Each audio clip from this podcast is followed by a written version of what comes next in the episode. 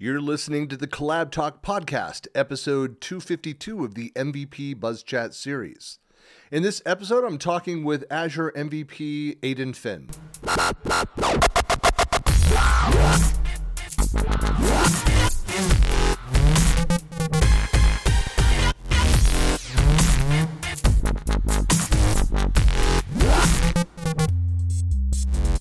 Hey everybody, this is Christian Buckley doing another MVP Buzz Chat. I'm talking today with Aidan. Hello. Hi there. How are you? I'm doing well. And for folks that don't know you, you've been a long time in this space. But for folks that don't know you, who are you, where are you, and what do you do? Well, I'm Aidan Finn, and I'm a 16-year MVP. I am in North Kildare in Ireland.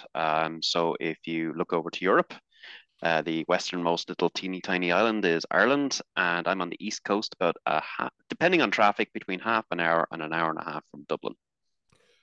And what do? I am a principal consultant for a Nordic consulting company, so I work remotely. It's nice working in the cloud, and I'm here in my office at home. And I'm a Azure consultant, so I work primarily with customers, mid to large, private sector government, who are going through usually messy migrations. I get the messy ones.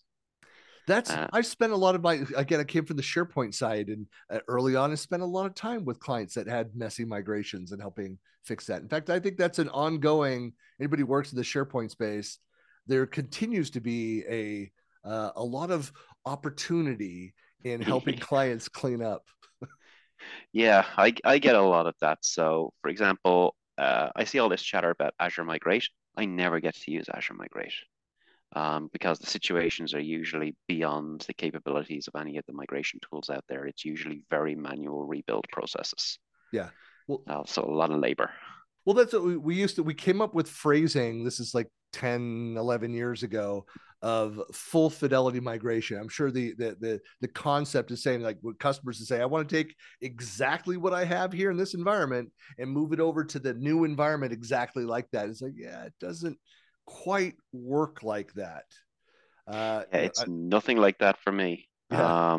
Because I usually get the customer where we can't touch the original equipment because it's in some shared hosting platform, with multiple tenants sharing the same physical hosts, or there's outdated operating systems that aren't supported in Azure, or the customer's made a fair decision to dump VMs and go to platform. So we're usually looking at replatforming, re-architecture, rebuilding OSs, dealing with ISVs, gets old versions of software replaced with new versions of software, or figuring out how do we get something that used to run on 2008 to run on 2019 or 2022, yeah. Or will it even support PaaS at all? So yeah, usually lots of interesting conversations. Well, my entrance into the Microsoft ecosystem right at the beginning was doing IBM migrations over to SharePoint and Exchange. So again, it was just, there was no migration. That was the secret. It was, you're going in and recreating. Oh, from Domino to Microsoft. All of that. Domino on the back end. You were the most popular person with the users and least popular person in IT. Lotus Notes. No, actually, I mean, users, the IT, it was the opposite. The IT generally were supportive, like, help us. And it was the users that weren't happy with the experience. I mean, Lotus Notes, part of the problem with it is that you had all these, user created database, small applications, which is kind of like Power Platform, So they were just tied to that. And there was no mapping of those things over to the new solution. So it was usually from the top down saying, we're going to move off of this, away from this. So we're going to have to re-architect all these different solutions. Help us to do that. And end users were fighting it. Yeah. Wow. Well, you think about it, we're really doing CCOE. Cloud Center of Excellence. Yep. Yeah. Well, yeah. Before the term was coined. Right. Well, it's interesting. It's again, I look at this thing. I started my career in doing data center consolidation, so it's all kind of the same thing. I mean, I did massive projects where we were upgrading the hardware. We were rolling out little software packages like business objects, doing training of users, constantly upgrading the capabilities of these systems for these. I worked for the phone company, and so these were some of the largest consumer marketing databases and systems to reach all of the. I worked in Northern California for those that remember Pacific Bell. Worked at Pac Bell. Were massive projects, but it was a great experience to go through and learn about change management and the low tolerance that most organizations have for change.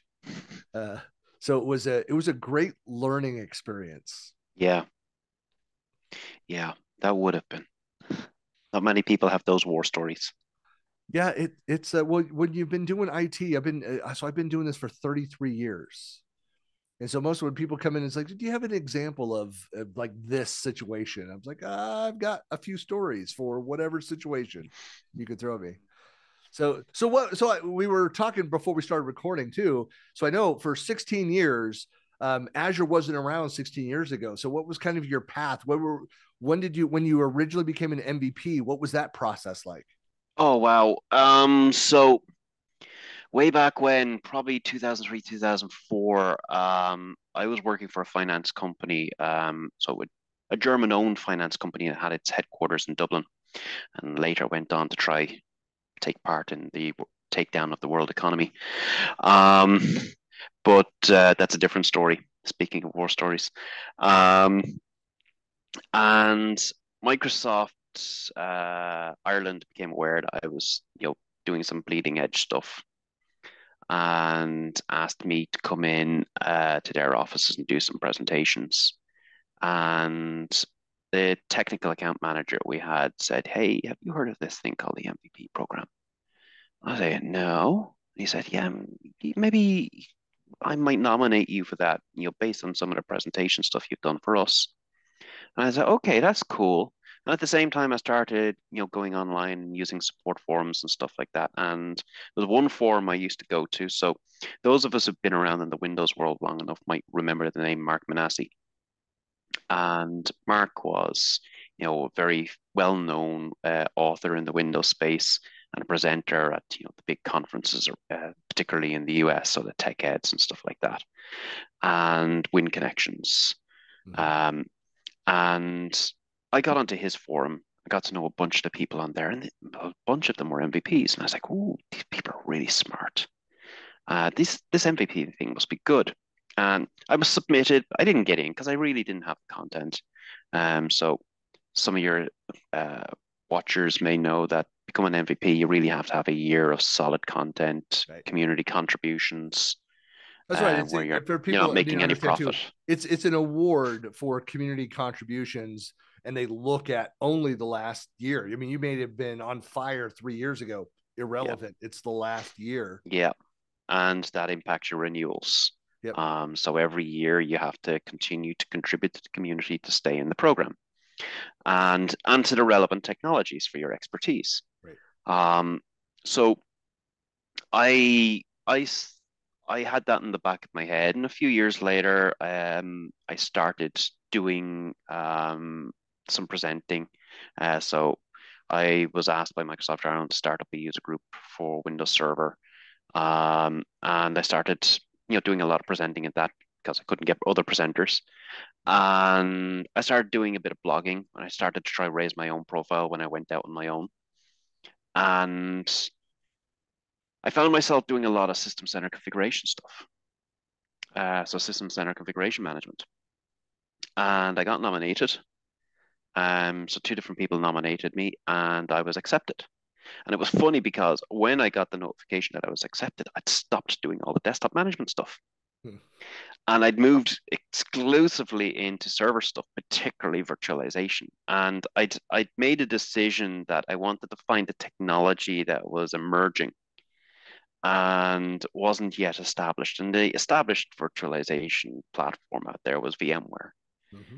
So I was like, I wanted something new. So what did I jump on? I jumped on Hyper-V. Mm-hmm. And realistically, because of my System Center background, Hyper-V was a natural fit at the time because I liked how it integrated with the System Center vision. And I was a real advocate for what System Center was capable of doing at the time. So I jumped on Hyper-V and I was using it in a startup hosting company.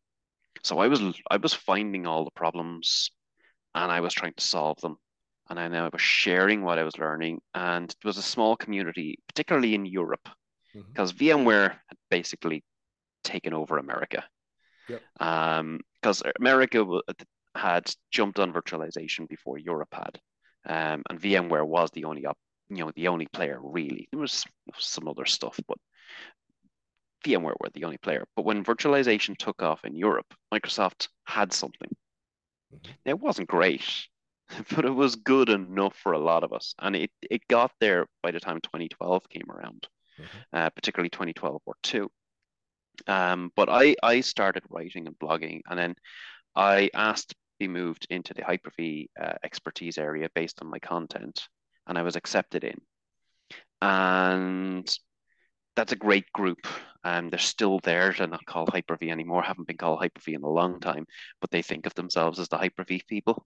Mm-hmm. And there's related technologies that that group would have close contacts with. So, for example, Arc, so Azure Arc for the hybrid stuff, and the file services and the failover clustering guys. Mm-hmm. So all together kind of make a tight unit for the on-premise alternative or extension to Azure today. So I was in there and I wrote books. So I've been a part of 5 books. Really, one of those I did the intro stuff and I handed over to the other guys who knew the stuff better than me. But I did 2 Hyper-V books, and one of them, which was the 2012 or 2 book, we were really chuffed with that. And I think the best compliment we got was from one of the senior PMs of Hyper-V, said, I get given all these Hyper-V books and I never look at any of them. Because I can't just come out and say, I like this one, or I don't like that one, or whatever.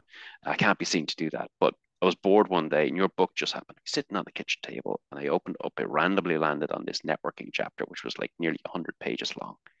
And I read the 100 pages. I thought, I don't know that. That's really cool. I don't know that. That's really cool.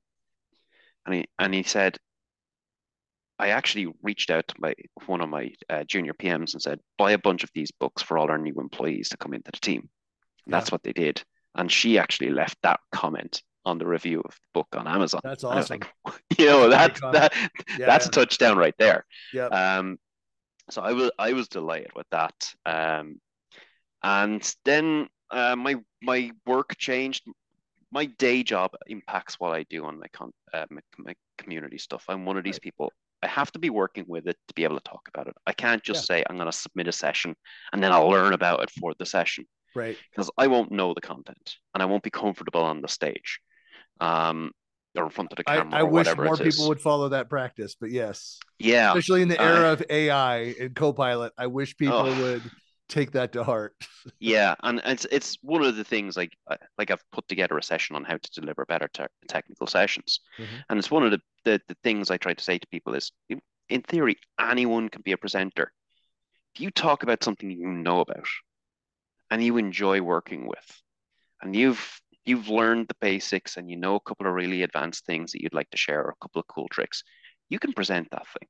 Yeah. And that's the approach I like to take, is I like to know something and then I present on it. And of course, my day job changed when Microsoft Ireland once again impacted my life, came into my employer. And at the time I was working in distribution. So my job was technical sales lead for a distributor here in Ireland, who sells to 70% of the partner market here in Ireland. Mm-hmm. They dominate the market. Mm-hmm. And Microsoft Ireland came in and said, right, we need Aidan to stop talking about Windows Server, Hyper-V, and System Center. Now we need them to start talking about Azure. We need them to take the lead with the partners and get them to start doing Azure work. Yeah. I was like, oh boy, I haven't even ever signed into Azure at this point. This is the first day of January after the Christmas break. And I was like, oh boy, this is going to be fun. So after the meeting, I talked to my boss and I was like, right, I need an Azure subscription or something. I think that's what I need.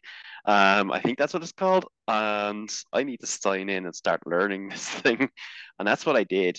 I started building out. I just thought, what's the best thing to build here? Well, an RDP farm seemed like the best thing to build. So I built all the bits, the domain controllers, the RDP servers, the gateway access servers, and all that stuff. Mm-hmm. Built it all up, got the thing working. And I was like, okay, I've learned some stuff here. I've learned some networking. Never been the networking guy before. I knew what I needed, but on-prem, I was the server guy and the systems management guy. I was never the networking guy, but I've had to build the networking myself because it's a self-service environment. That was kind of cool. And it's like I learned and I learned and I learned. And I focused on at that time in that job, I focused on the small, medium business market. You know, the technologies that I thought they would adopt straight away. So I focused on the hybrid stuff like backup and site recovery, which turned out they weren't interested in.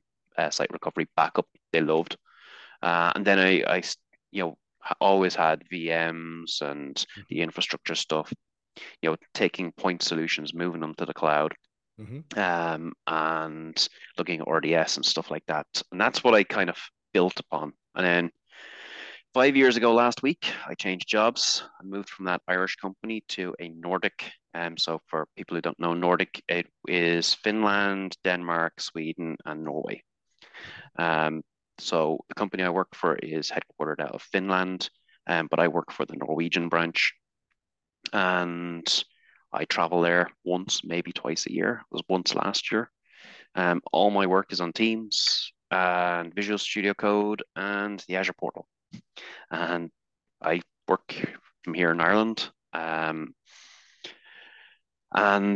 It's basically I work with mid to large customers, government customers, doing, as I said earlier, usually the messy migrations.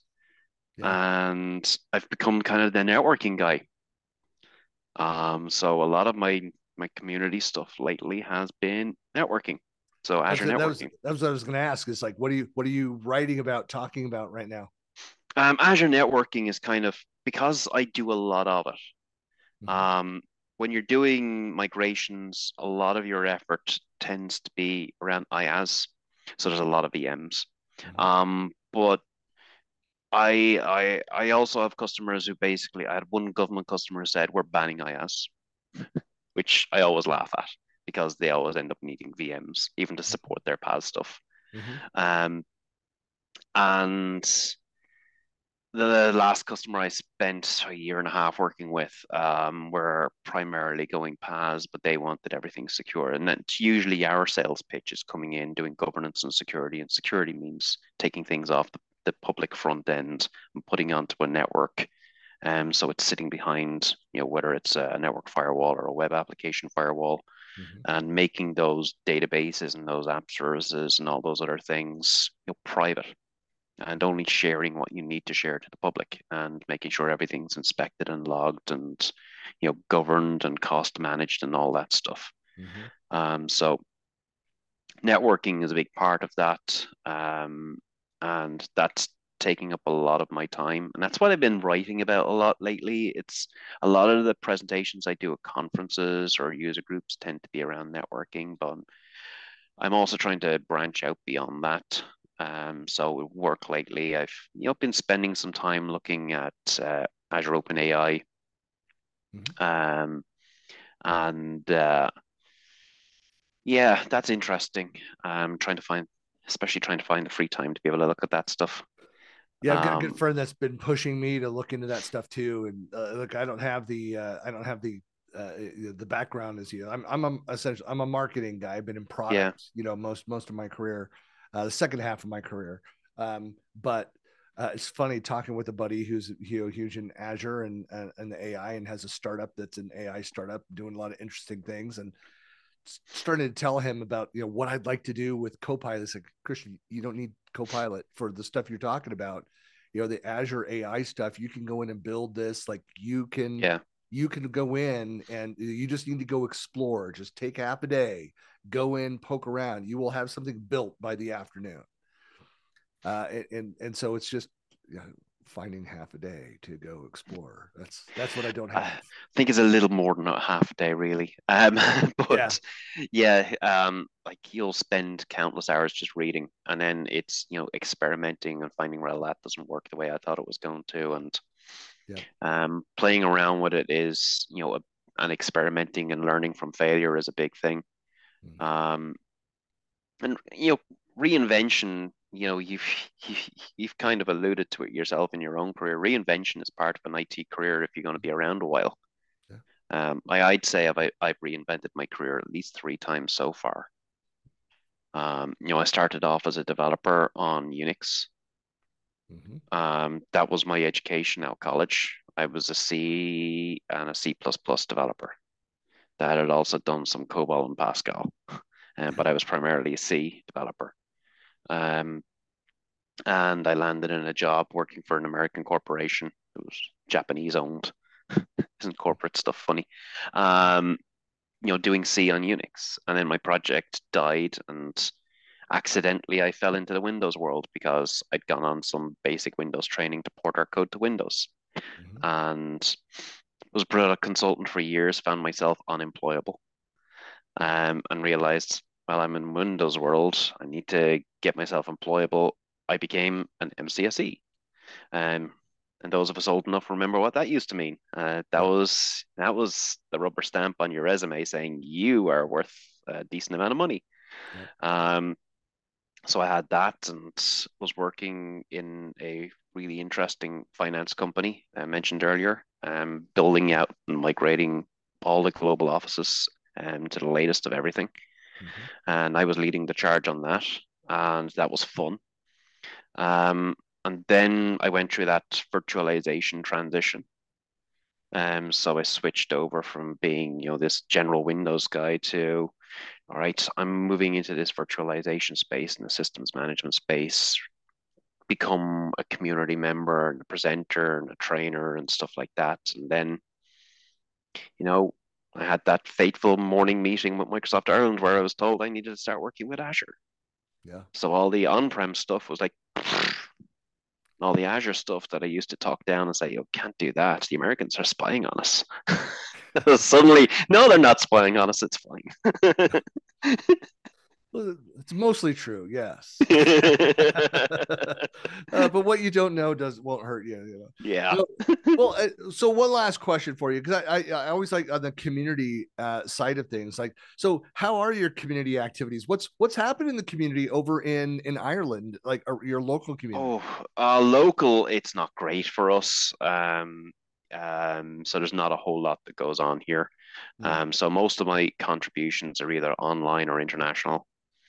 So I've a bunch of things out there for this year. I'm waiting to hear back. You know how that is. There's always a batch of sessionize things that you do at the end of the year, and it's like, yeah. And most of them, the organizers never respond to it, and then you realize, well, that event just went by, and they go back. It's like I never got rejected. No, they're just still sitting there. Yeah. Yeah, you'll find a bunch of that, and a bunch of different online things pop up every now and then.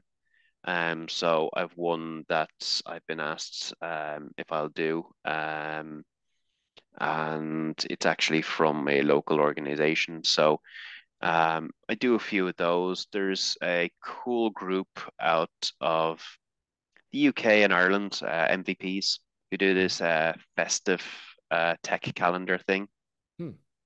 So over the holiday period, they basically build up a catalog of content. So it's like having an advent calendar, and you come in and you open up their page, and they have a bunch of links to different things. It could be live sessions. It literally varies from poetry to live sessions, blog posts, video recordings, you name it. Excuse me. Talking too long. So lots and lots of stuff.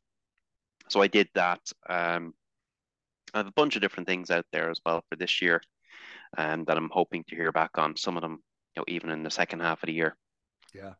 So one of them is actually in America. So it's the first time I felt comfortable in a few years going that far to do community stuff because I have a young family. Yeah. So are you coming over for Summit? I am. Yeah, I'm looking forward to that. So I was there last year. Yeah. As you know, last year was crazy because it was all short notice. Right. Yeah, minimized, and everyone was scattered everywhere. With all that, I still tell people, I mean, I always tell, especially new MVPs coming on, I said, I think it is the number one perk of being an MVP is participation in that, because, there are, friendships and connections that you'll make that are invaluable to your career. Yeah, absolutely. And so just it's not even about what the sessions are, what they're presenting. It's about the interaction. I love hearing the questions. Like, I didn't even think to ask that, to the product teams, and like, wow, what's that scenario? Who is that person? Like, go have those conversations as well as with the product team. Yeah, so I've observed that. I've also observed the one where someone goes, "Why doesn't this work?" And then someone over that side of the room goes, "Actually, I figured out how to make that work. Let's chat." Yeah. Yep. And then there's the friendships you strike up with people from completely other parts of the world. Yeah. That if you met them in a hallway, you would never have a conversation with them. Yeah. And you realize that you have common interests, in work, and then you find out, oh, we're actually kind of get along, or we have common interests outside of work, or whatever it is. Like some of those people over the years, like I've had them at my wedding. And, there's some people, there's a guy who lives 20 minutes from here. I only ever see him at events. We usually meet up at the airport. Yeah. We end up traveling there, hanging out there, coming back again. Our lives here are totally different. I lived in Seattle for 12 years, and same thing. I would see people. I would only see local people.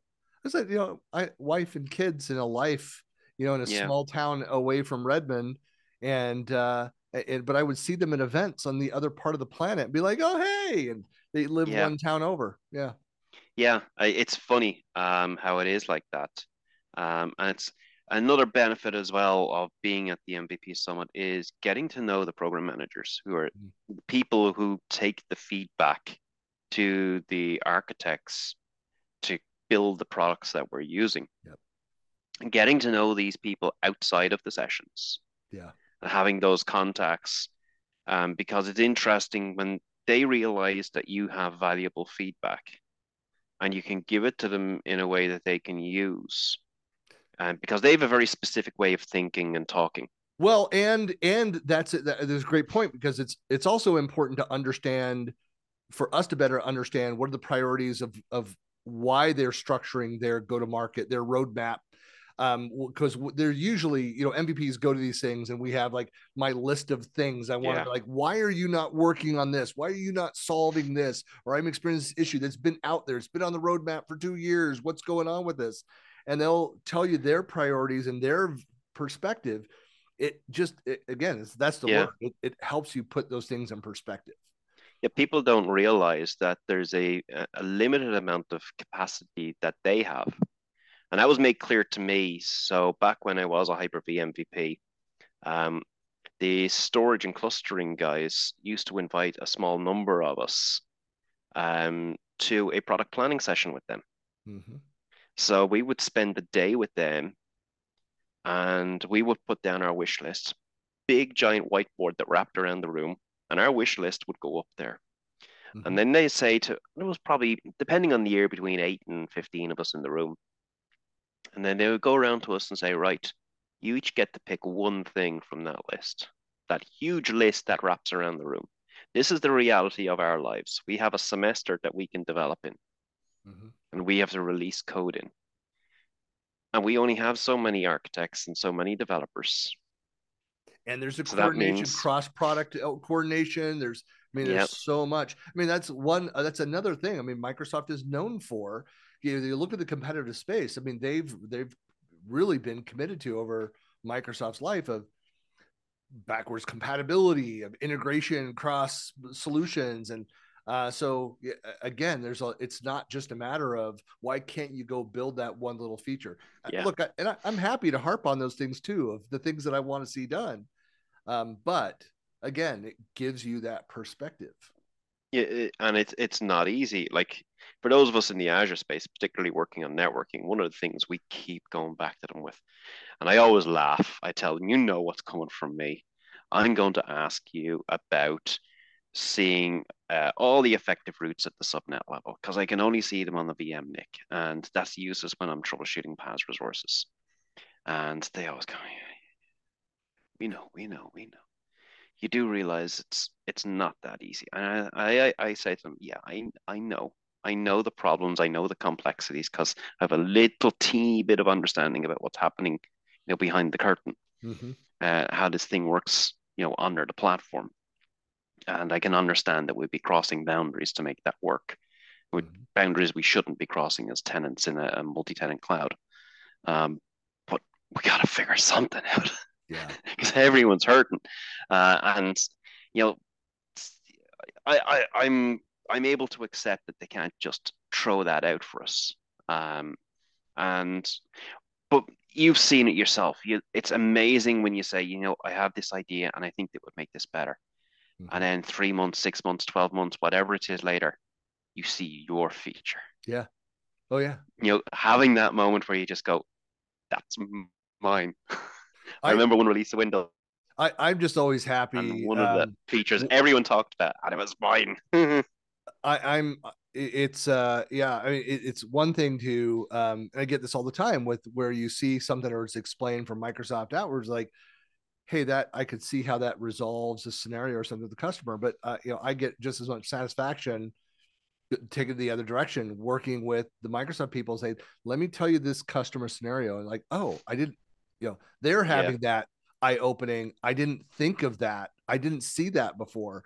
That's one of those things where I'm constantly tell customers, partners, especially MVPs, you can't be quiet about sharing that information. You can't just assume that 3 or 4 other MVPs have shared that idea with them. Like make sure you report that feedback back, and they take that stuff into account. And certainly when there's a groundswell around a feature idea around that, there has to be weight. It has to be weight. Action. It can't just be interesting, right? And because interesting means it ends up low on the stack rank, right? Because as you said earlier, they've a list like this long of things that people have asked for, and they'll say, yeah, there are things that are valuable and should be on the list, but they can only work on those top few things, right? And if you want to move your thing up the list, there has to be a groundswell of feedback for it. Now, that doesn't always work because sometimes it contradicts, either that group's plans or architecture, even another group's plans. Yeah, I talk about this once in a while. This is funny. In business school, we learned about, again, it was like a product management focused course, where we learned about something called the House of Quality. And it's a template. It was created like 30 years ago, 40 years ago, whatever, maybe even earlier than that. But it was just a way of looking at, you've got your list of the features and you can prioritize them however you want. Then there's the effort it takes to go and do the complexity of that. Then there's the, customer demands, money, dollars behind it, all those things. But when you overlay all of those different pieces, your priorities are often not what you thought. There are things which have a seemingly lower rate of return, yet quick turnaround with zero to low cost to do. Get those things out. It moves things forward. Other things which just take longer. Anyway, looking at that, it just, again, I keep using the word perspective. I feel like Kamala Harris, like keeping reusing the same word over and over again. But, again, having that perspective of here's what goes into the decisions that are being made, having those conversations. I think going back to the summit, that's where I feel the most, not that I don't feel heard elsewhere in other, things like we just had we had a call yesterday with the MVPs and the M365 category, and everybody had a chance to ask questions. There were those empty moments where no one was raising their hand, no one was speaking up kind of thing. So everybody had an opportunity. But I feel so much more heard at those sessions where you literally, after a session's going on, follow the product team out into the hall where you have another side conversation. You're sharing contact information. Yeah. Like, let's schedule a call. Let's go through this in detail. I mean, again, that kind of stuff. It's not that it doesn't happen when we're all remote. It just, when you can put a face with the name, it moves faster. It just does. Absolutely. It does. And you'll find, certainly at least I have anyway, if you're able to give them interesting information, they want to come back to you. And it could be even a year down the road where they have something they want to talk about and they want feedback on it. And they will reach out to you and go, hey, we've got something interesting that we're thinking about doing, and we'd like your opinion on it. I've had a few of those calls over the years, which is kind of cool. And it's also interesting as well from your, I bet you've probably had this experience where you're having a technical challenge and you're getting nowhere with support. You just reach out to the relevant person. That never happens. Whoa. I happen to know the person who owns that feature. I'll just reach out to them to see if they can, you know, shake the tree a little for me. Let me tell you what I miss. So for a few years, I had an office on campus. So I worked for this ISV. Oh, yeah. And it was part of, I was a purple badge. And so there was the Microsoft technology that, what was it? It was the, can't remember the name of the building now. I think it was building 26. Anyway, so right on main campus over in the corner, we were in the same one that the green badge, the MSNBC folks that were in that helped support that, whatever. Anyway, I had an office that I shared with another ISV vendor on there, but that purple badge, so I could, if I had a question for the product team, I could literally go and look at the product team person that I've been trying to track down. Oh, they're in a meeting in this building. And I could go sit outside that meeting and wait for them to exit and walk with them to their next meeting and have a conversation. Now, there's a reason of that kind of stalking and that kind of hype. Like, I get why Microsoft shut all that down. It was fantastic while it lasted. Yeah. So it's great for that. One of the things I like to do as well now, I did it last year and I'll be doing it again this year, is reach out to some of the PMs in advance and say, you know what, I'm going to be around. I know their session's on for the 3 days or whatever, but I'll make myself available if you're interested in having a chat. Yeah. Because the chat that I have with you will be more interesting than the session. Yep. And reality is my colleague who's the same expertise as me is probably going to be sitting in that session. He'll tell me if there's anything interesting I should know about anyway. A lot of Microsoft, the product team people, they make themselves available during the week for exactly those kinds of correct. They travel for it. None of them live in Redmond anymore. Not anywhere near Redmond. Yeah. Yep. Agreed. Yeah, it's changed a lot. But they travel there for it.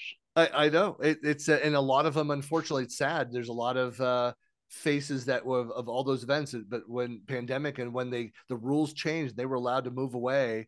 I mean, two of my best friends in the space that work for Microsoft are both down in Arizona now. And both of them say, it's like, yeah, I don't have the budget. I'm not on the list that's being flown back up. Like, so it's sad you don't see all the faces, but of course they're happier living in a different place. It doesn't rain 300 days a year.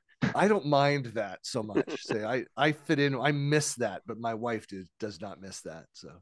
But, well, Aidan, really appreciate your time and great connecting. And maybe doubtful we'll see each other at the MVP Summit. I think we're running in different circles there, but yeah, you never know.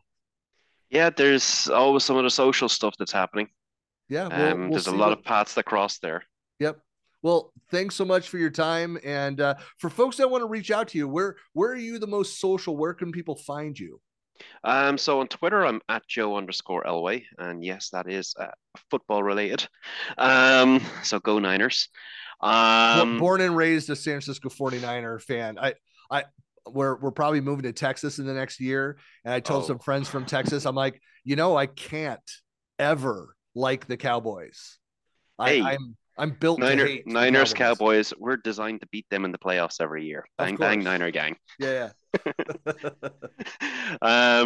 So yeah, at joe_elway on Twitter. I'm on LinkedIn as well. So you search for Aidan Finn. So it's AidanFinn. You'll find me on LinkedIn. And of course, I blog on AidanFinn.com. So I'm not that hard to find. Excellent. Well, we'll have all the links, of course, out on the blog, the podcast, and out on the on YouTube as well, where the video will be. So, well, thanks so much for your time, Aidan. No problem. Good chatting.